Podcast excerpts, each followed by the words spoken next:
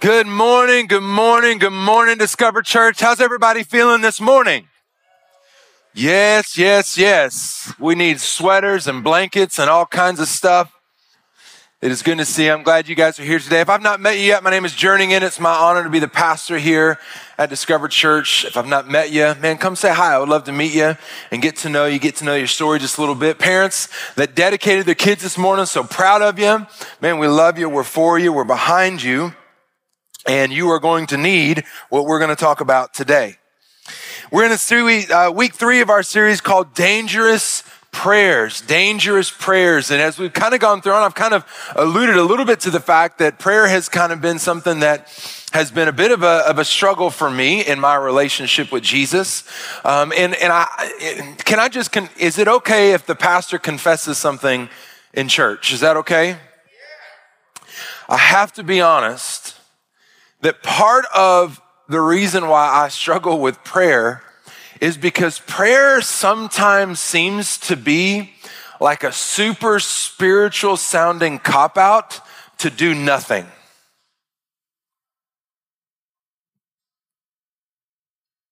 Got really quiet. Listen, like, like how, how many times you ever asked somebody to help you with something and they said, well, I'll pray about it. Hey man, I need some, I need some help. Uh, you have anything going on this weekend? No.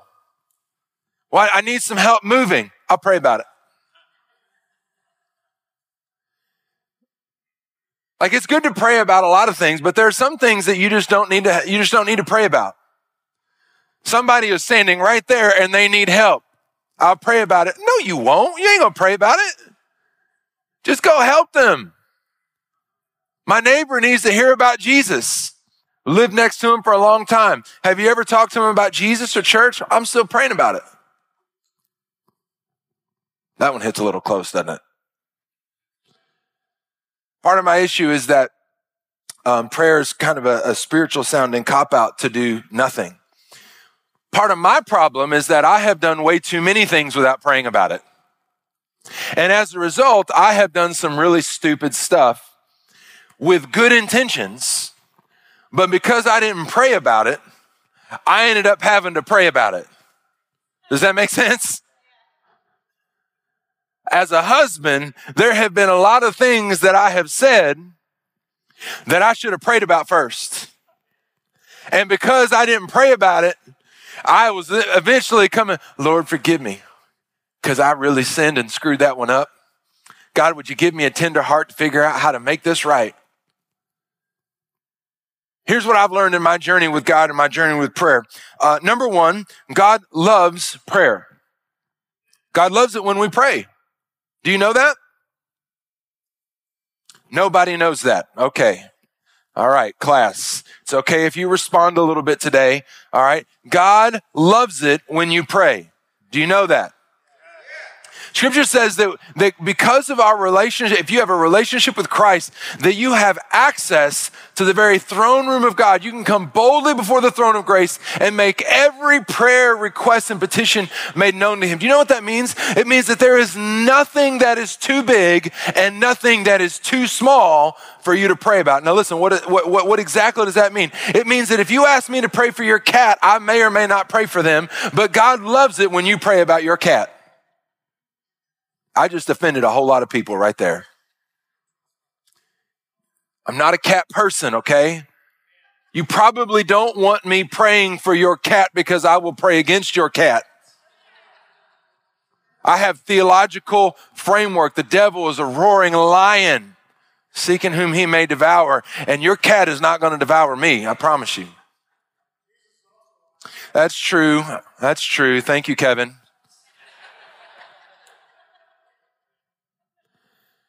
Here's the other thing that I've learned uh, God loves it when we take action.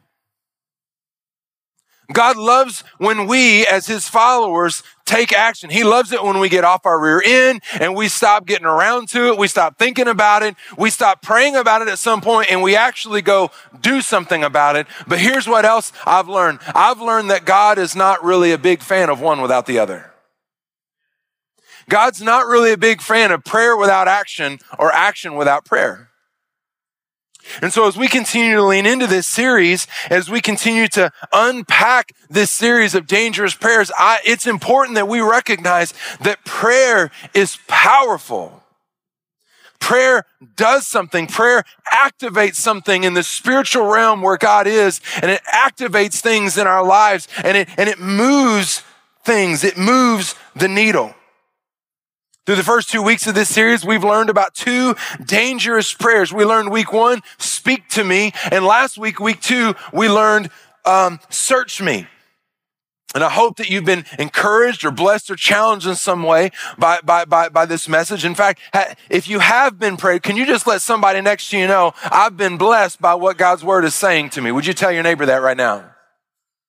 You can tell them, tell them it's okay. I've been blessed. God's speaking. God's challenging. If I've been listening to these messages, God's moving in my heart and that's okay.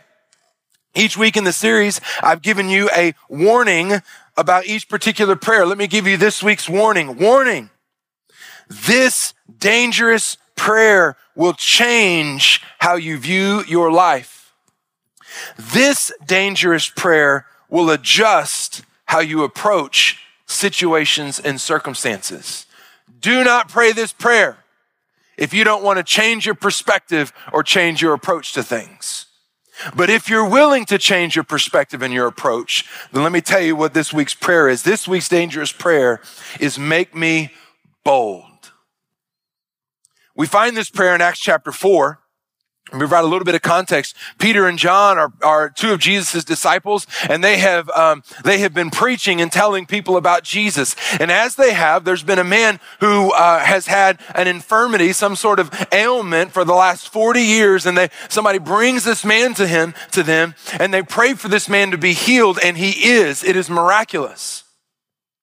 The religious leaders are, are hearing about what, what Peter and John are, are, are preaching about, and they've heard about how they've performed this miracle. And so they arrest Peter and John and they bring him in front of the, the, the legal council within the Jewish system, and they, they try these men. And while they ask these men to give an account for what's going on, Peter and John, with boldness, make this accusation in Acts chapter 4, verse 10.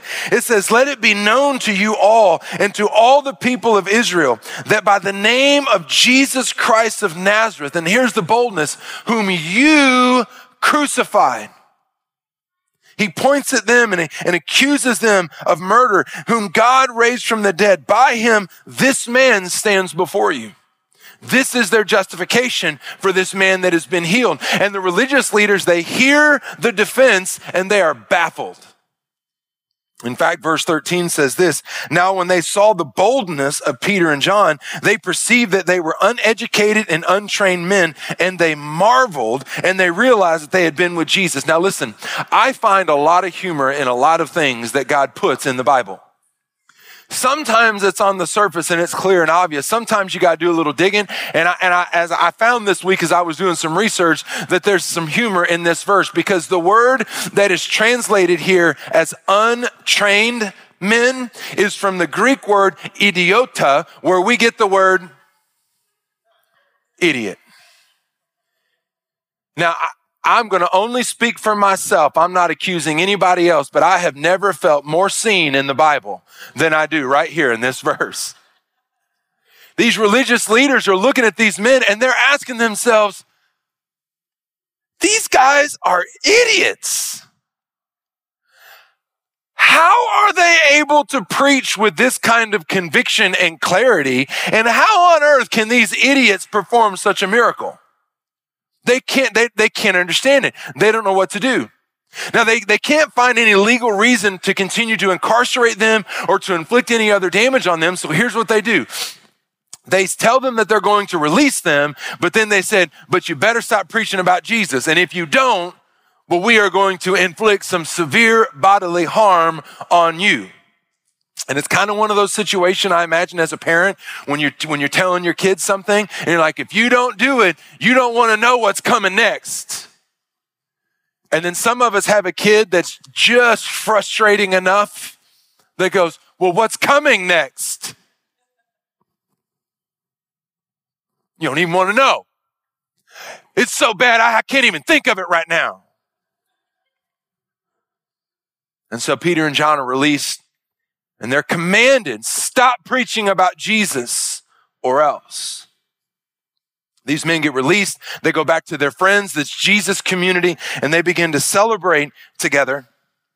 And then they begin to pray for Peter and John. And what is it that they pray for? Find it interesting what they pray for.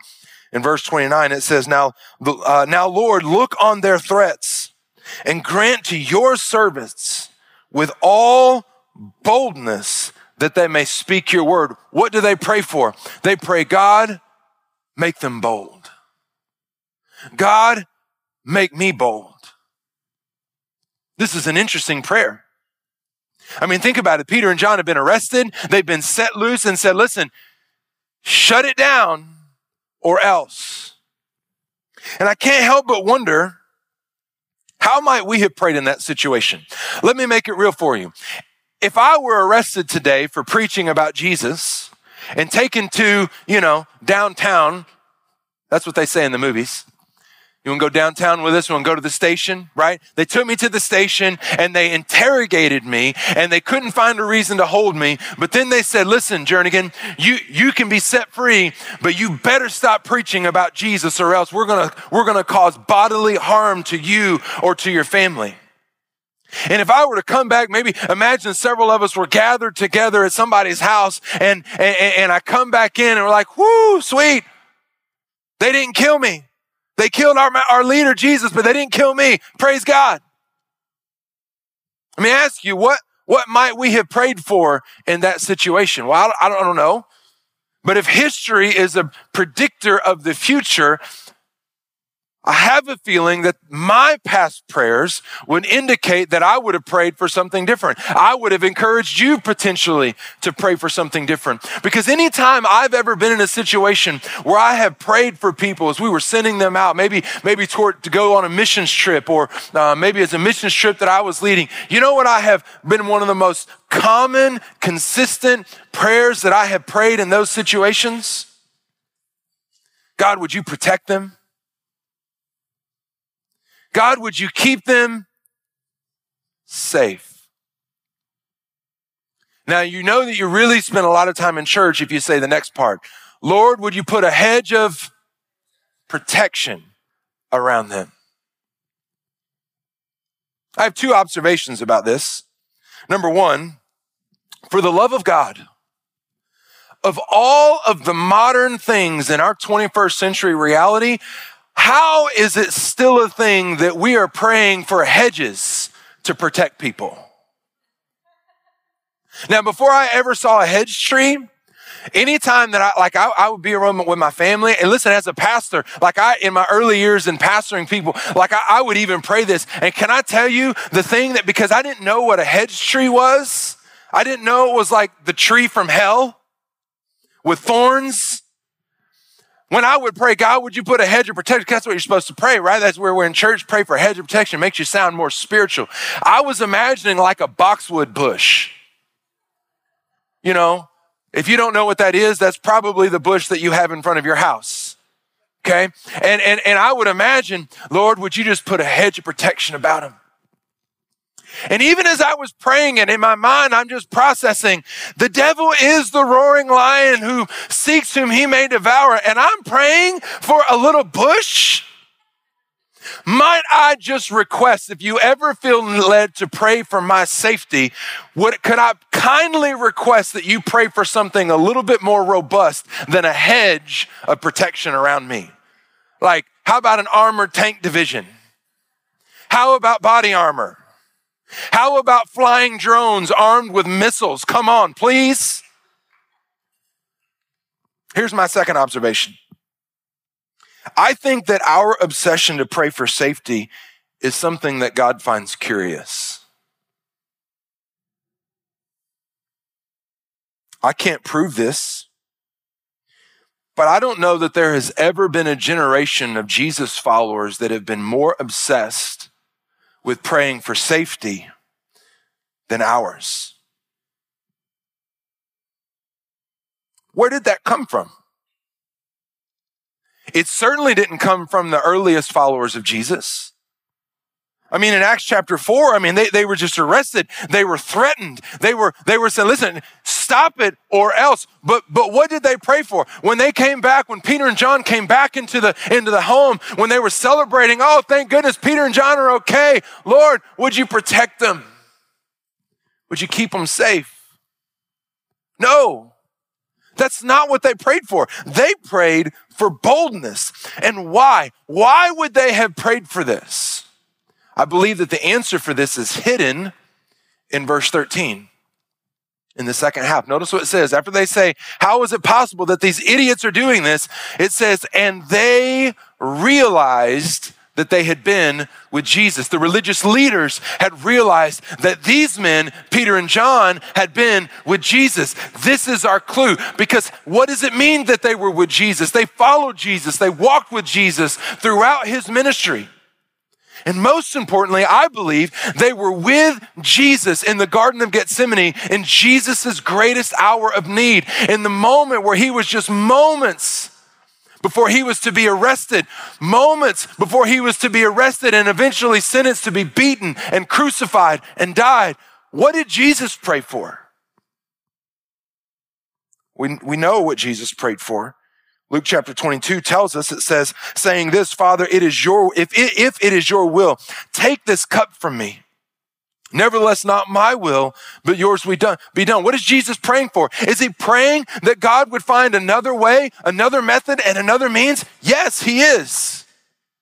It's okay when we pray to ask God, God, if there's another way that you can do this, by all means, you have my permission. But notice what he says.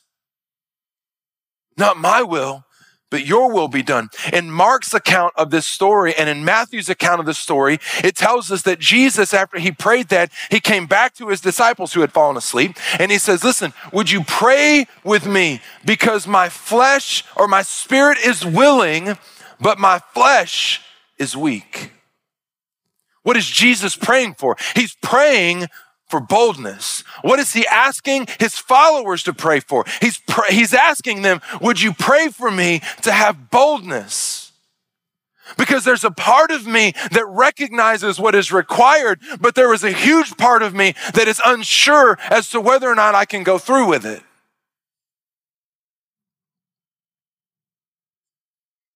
And after he prayed this, verse 45, verse 43, I'm sorry, it says, Then an angel appeared to him from heaven and strengthened him. And being in agony, he prayed more earnestly. Then his sweat became like great drops of blood falling down to the ground. Moments later, Jesus rises to his feet. He gets his disciples and he says, Arise, because my betrayer is at hand. Peter and John had been with Jesus. And from this moment, they watched how Jesus prayed when things got tough. They recognized Jesus isn't praying for safety. He's not praying for, for any of that. He's praying for boldness. And most importantly, Peter and John saw the byproduct of what happened when Jesus prayed for boldness. Was he crucified? Yes. Was he beaten? Yes. But he also rose from the grave. And Peter and John knew, the disciples in Acts chapter 4 knew something that you and I so oftentimes forget that following Jesus was never meant to be safe. It wasn't. Jesus was not arrested and crucified because he was safe. He wasn't arrested and crucified because he was timid or passive. He was arrested and crucified because he was bold.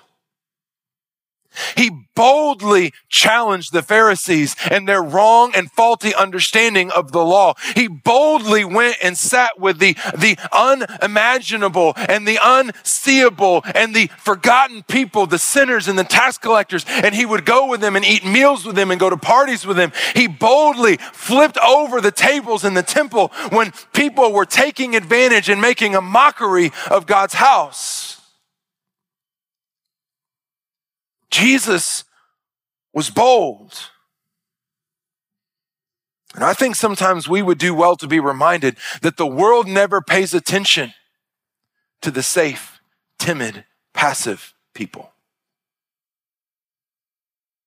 The safe, timid, and passive people never make an impact on the world. Let me, let me make this a little bit more palatable because sometimes we can hear uh, that last statement, they never make an impact on the world. And sometimes we can go, I ain't trying to impact the world. I'm just like trying to live. My world is very small. Thank you very much. Let me put it to you this way.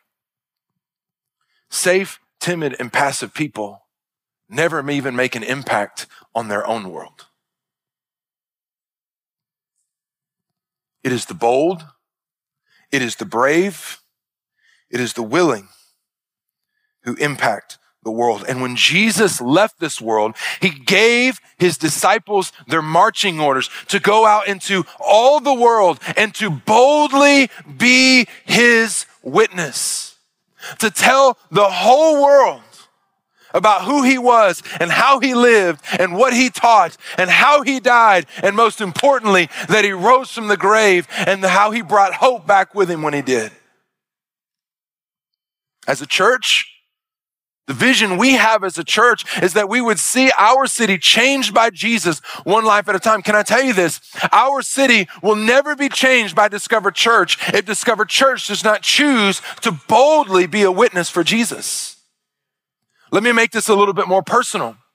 Your friends, your family, your coworkers that you love, that you care about, that are close to you, and but far from God, they will not be changed without your bold witness.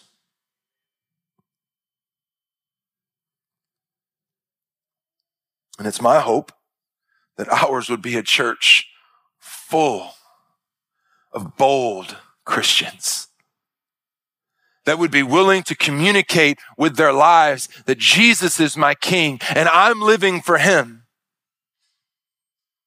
So let me ask this question. How bold are you? How bold are you? If you were to put it on a scale of one to 10, with 10 being so bold. Some of you might be a, a solid eight or a nine. Like, like the people around you that spend time around you um, at, at, any given point, like they are aware that you know and love Jesus. They are aware that you have decided for your life and for your family that you're going to plant yourself in the church of God and you're going to serve, not only serve the church, but you're going to go and, and be a part of the church to go serve the community. Love KC, by the way, is a phenomenal opportunity to make a bold declaration with your life that you are going to serve the city.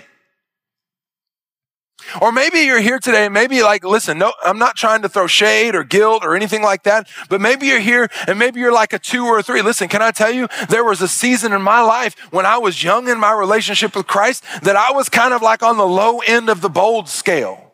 I didn't know anything. I didn't know what it meant to be bold.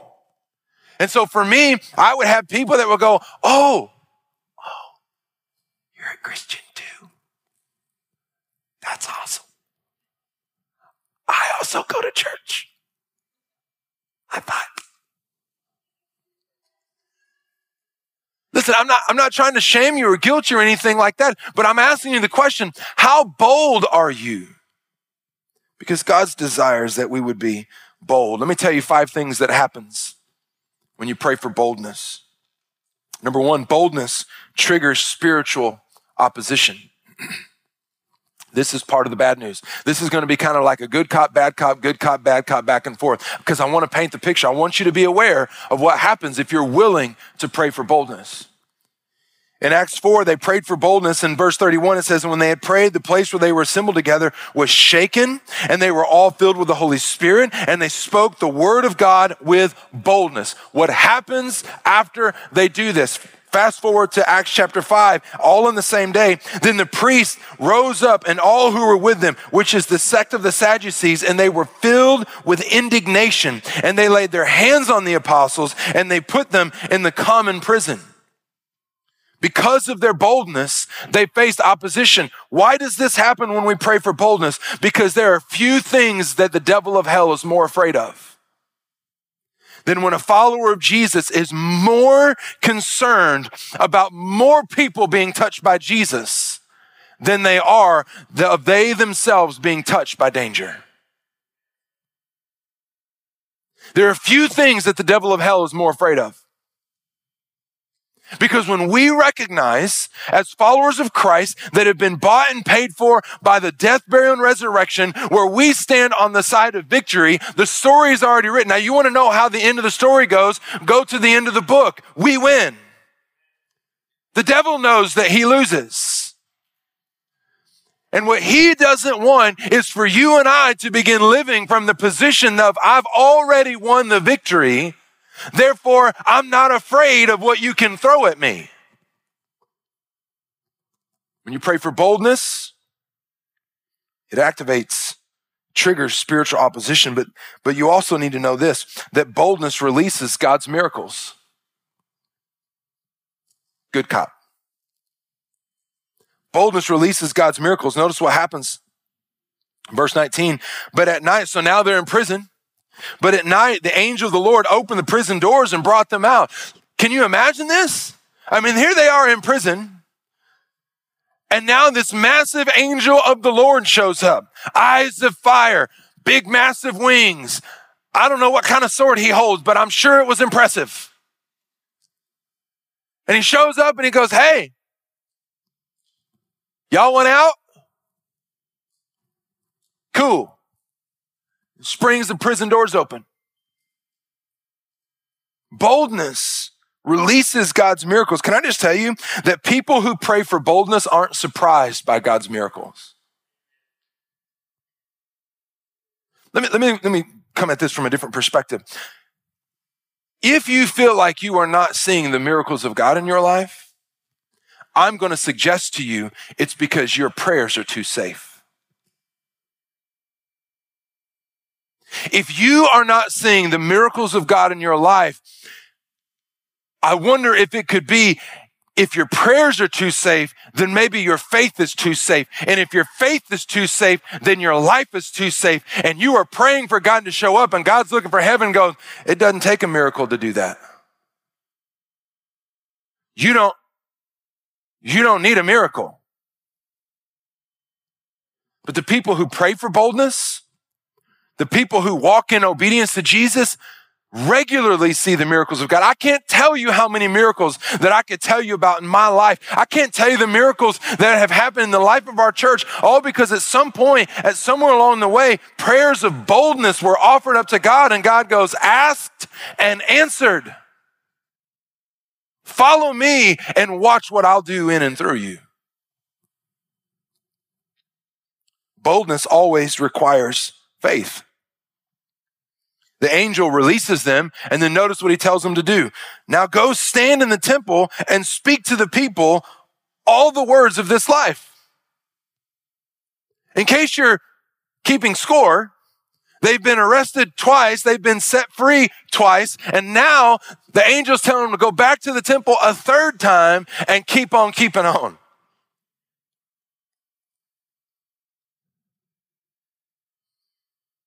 Further goes to the point that I told you at the beginning that I believe that God finds our never ending uh, obsession with praying for safety curious. And I, and I have to say, I don't think it's fully, on an individual basis, I don't think it's fully our fault though.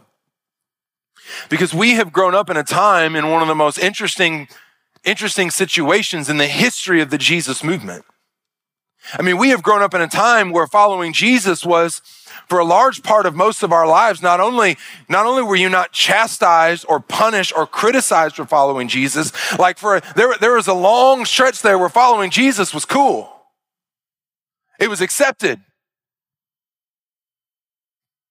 In fact, it wasn't that long ago that if you weren't following Jesus, you were on the outside.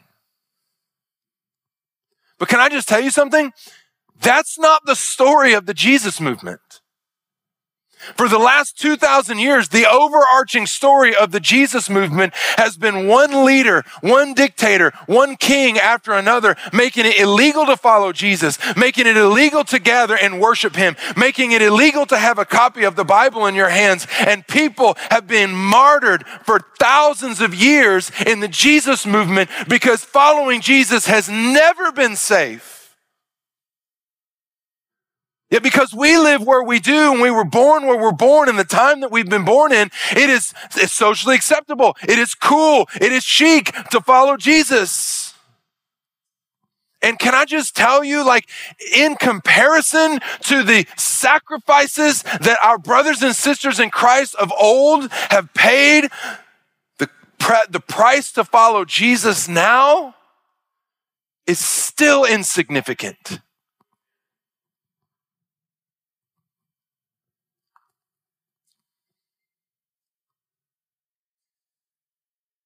Such was certainly the case with Peter and John. What happened to them? Well, if you were to listen to some of the more popular preaching that happens in some places in America, when you only hear about the blessings and the benefits of being a Christian, then you might be led to believe that as a result of this boldness, Peter and John, man, they done found the woman of their dreams. Supermodel. A Jesus hottie. You would think that perhaps they went on and they just got one promotion after another. They walked into a room and everybody goes, Oh my goodness, Peter and John are here. We're not worthy. They went on to have three kids apiece, each one smarter and more attractive than the other one. Go on and do awesome things in this world, super successful. You'd think that Peter and John would have been able to be, reach a point of financial stability and such financial wealth, they could retire early and go travel the world. That's not what happened with Peter and John. Why? Because boldness will always cost you something. According to tradition, John was eventually arrested again. And his punishment for refusing to stop preaching about Jesus is that he was dipped into a massive cauldron of boiling oil intended to kill him. Somehow he miraculously survived and coming to the point of realization that we can't kill John, so we're going to excommunicate him to a deserted island called Patmos, where he would later write the book of Revelation.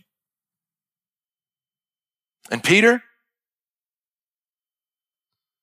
When the time came for Peter to be punished, he was ordered to be killed by crucifixion. And when they began to crucify him according to church tradition, Peter called out and said, I am not worthy to die the death my Savior died. Why don't you turn me upside down and crucify me upside down?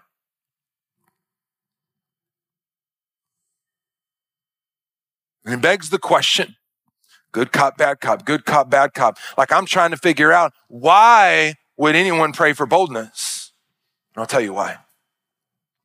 Because boldness changes people's lives. It's the prayer of boldness and the pursuit of obedience that causes you to do things that most people are unwilling to do. It's praying for boldness. And when God shows up and speaks it to you and you begin to follow that, even though you know there's a cost, you recognize that the benefits outweigh the cost and you begin to do some things as a result of praying for boldness that the world is going to see, seem as odd, as strange, and as weird. But it is through these decisions that people are going to see that you are different than the rest of the world. And you, there's something about you that is, that is strange, that's peculiar, but I can't help but be drawn to it. It takes boldness to do what's right even when no one's watching.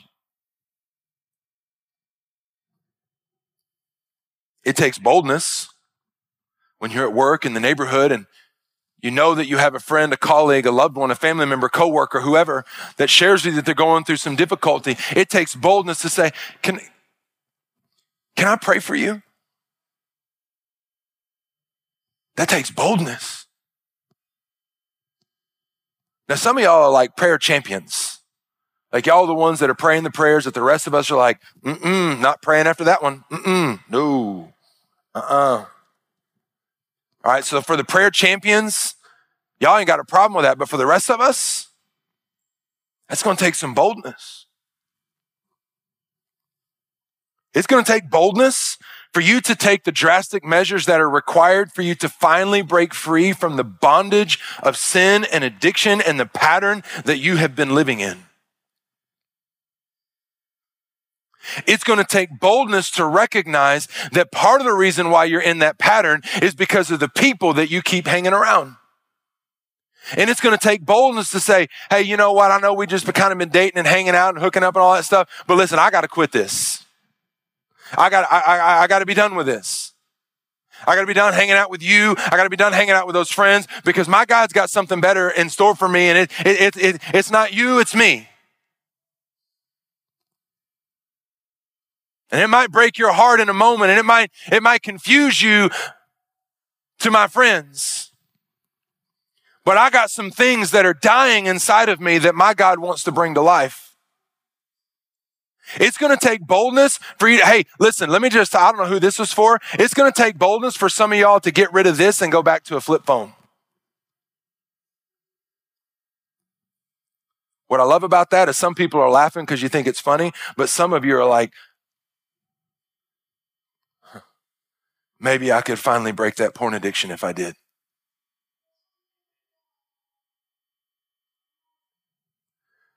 For some of you, it's going to take boldness to recognize that part of the source of anxiety and envy and bitterness and jealousy is connected to your social media accounts. And it's going to take boldness to go, I don't need it anymore.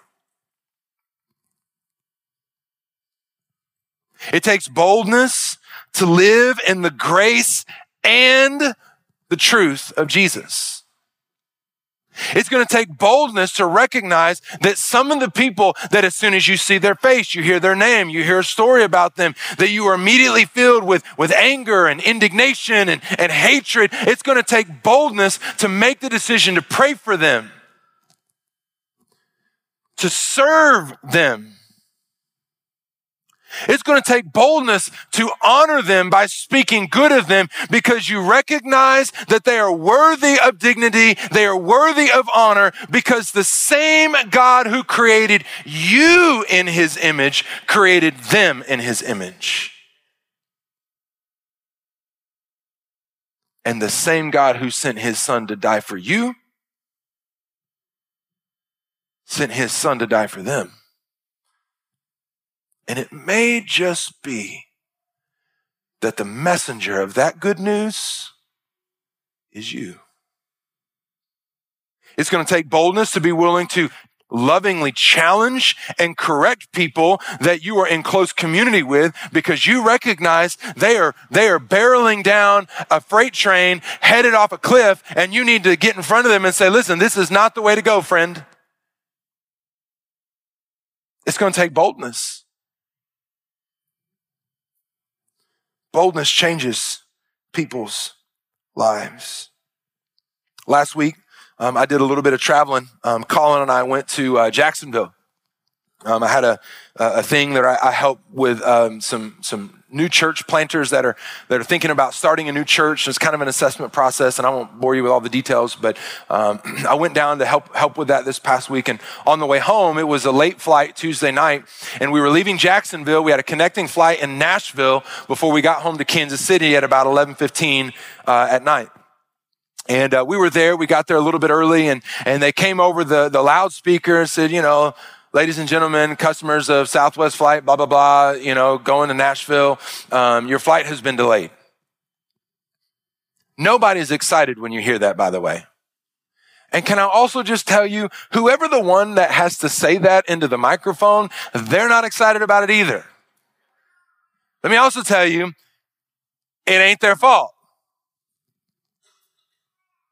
So I heard that and I went up to the counter and I said, uh, hello, ma'am. You know, I, have connecting flight to Kansas City. Uh, you know, the flight's going to be delayed. Do I need to make any other arrangements or are we going to still catch our flight? And she said, Sir, um, we've got a number of people from this flight that are going to Kansas City, so we're going to hold that plane. I go, okay, great. I immediately felt bad for those people. I've been those people before. About an hour, hour and a half goes by, and we're starting to board, and um, we're talking to Colin and I were talking to another couple, and I think I was wearing a KC shirt or something like that, and they were from KC and struck up a conversation. And um, they said, Yeah, apparently there are five flights in Nashville that are being held because of this flight. For a little bit of point of reference, we didn't leave Jacksonville until my flight from Nashville was supposed to leave. We get to Nashville and they come over, over the speaker. Uh, flights from uh, Southwest, blah, blah, blah, Jacksonville. Make your way to gate, whatever, whatever. All the way across the country to the other terminal. Uh, please get here as quickly as you possibly can. Now, why am I telling you this story? It, this is not a story to complain about the, the airline industry, okay?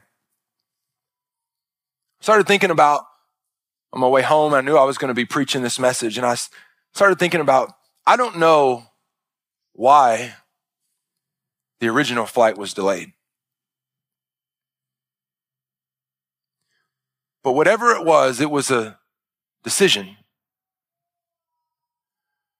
that impacted people's lives and their plans from all across the country, coming and going to who knows where.